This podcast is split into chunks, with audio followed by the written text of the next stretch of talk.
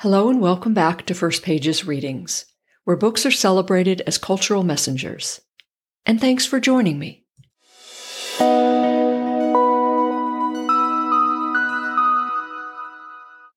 Welcome to episode 59 of First Pages Readings.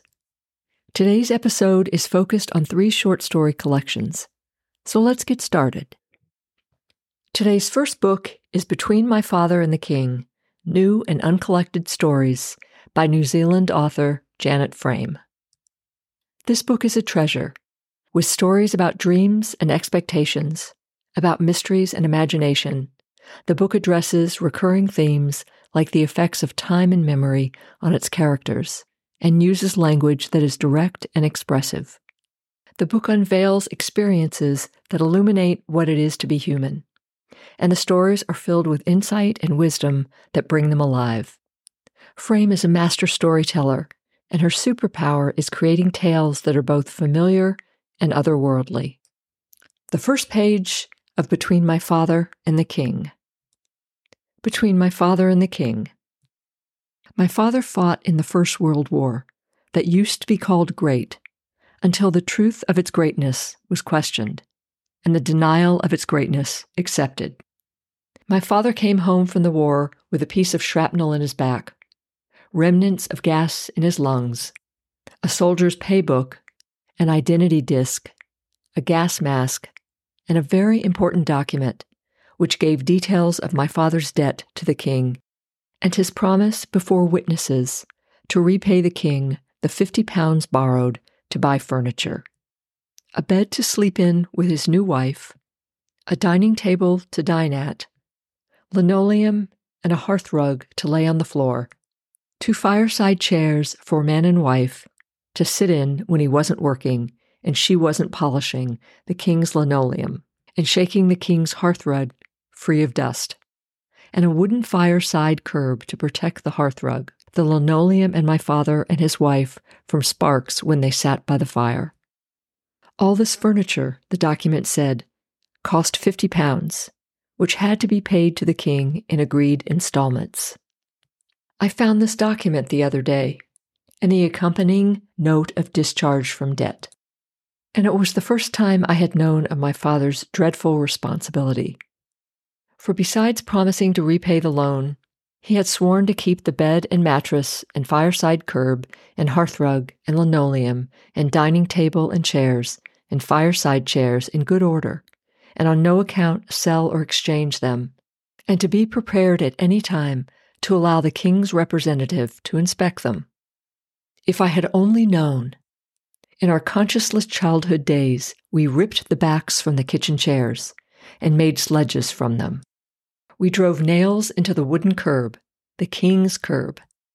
We penciled and crayoned the dining table, scuffed the linoleum, bounced on the bed, split open and explored the mattress and the two fireside chairs looking for money. Finally, the tomcat peed on and permanently impaired the hearthrug. And all this was the king's property on gracious loan to my father, and we never knew.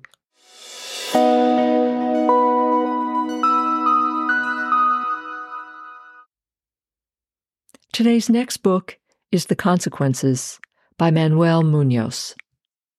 This beautiful collection of stories peels back the layers of relationships, communities, and an individual's private feelings and thoughts. The characters and their lives are diverse and thought provoking. The book includes stories about a teenage mother, a gay couple, a person watching their father confined in a rehab facility, and more. Sandra Cisneros said of this author Manuel Munoz is a great American writer who sees with his heart. Be sure to add this book of impactful stories to your TBR list. The first page of The Consequences Anyone can do it. Her immediate concern was money.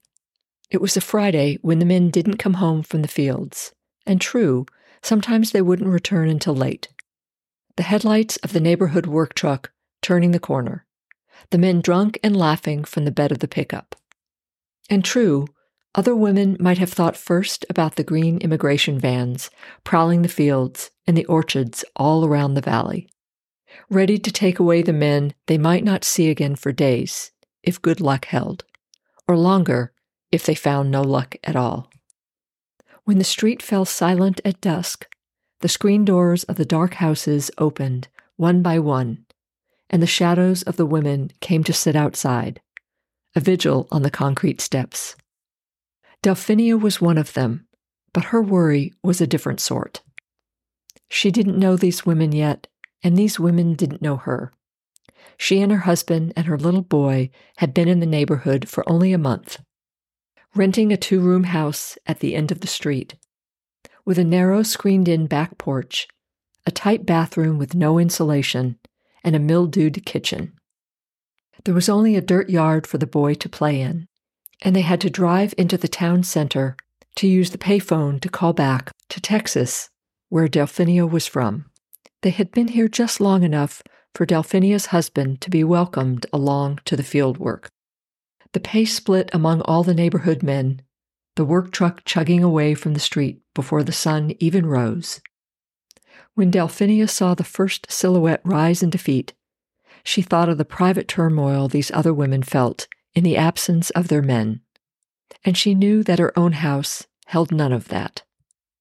Just days before the end of June, with the rent due soon, she thought that all the women on the front porch steps might believe that nothing could be any different until the men returned, that nothing could change, until they arrived back from wherever they had been taken. She knew the gravity of her worry, to be sure, but she felt a resolve that seemed absent in the women putting out last cigarettes and retreating behind the screen doors. She watched as the street went dark past sundown and the neighborhood children were sent inside to bed. The longer she held her place on her front steps, the stronger she felt.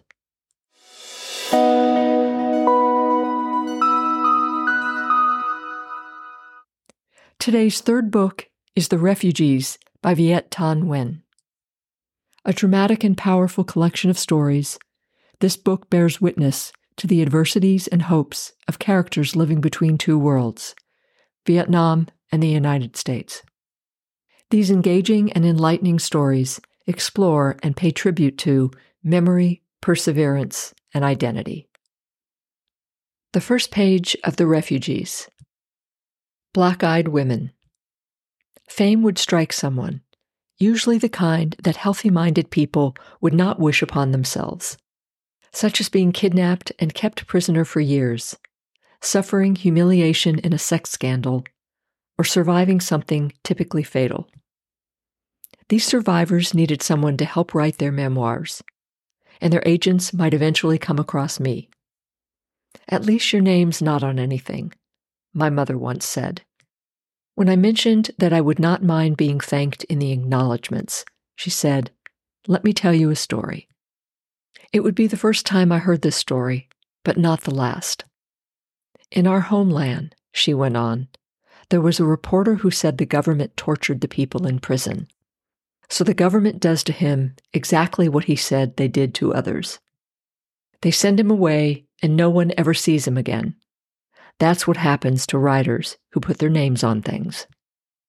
By the time Victor Devoto chose me, I had resigned myself to being one of those writers whose names did not appear on book covers.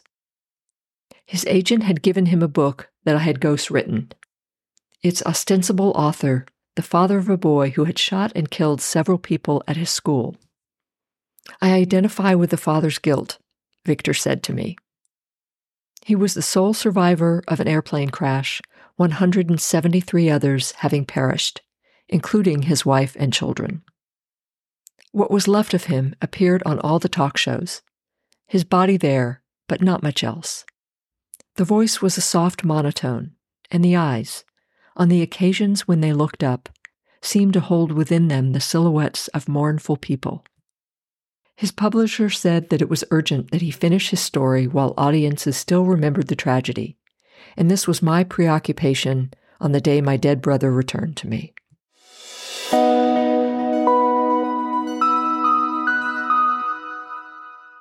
Thank you for spending time with me today. If you liked listening to this episode, please subscribe.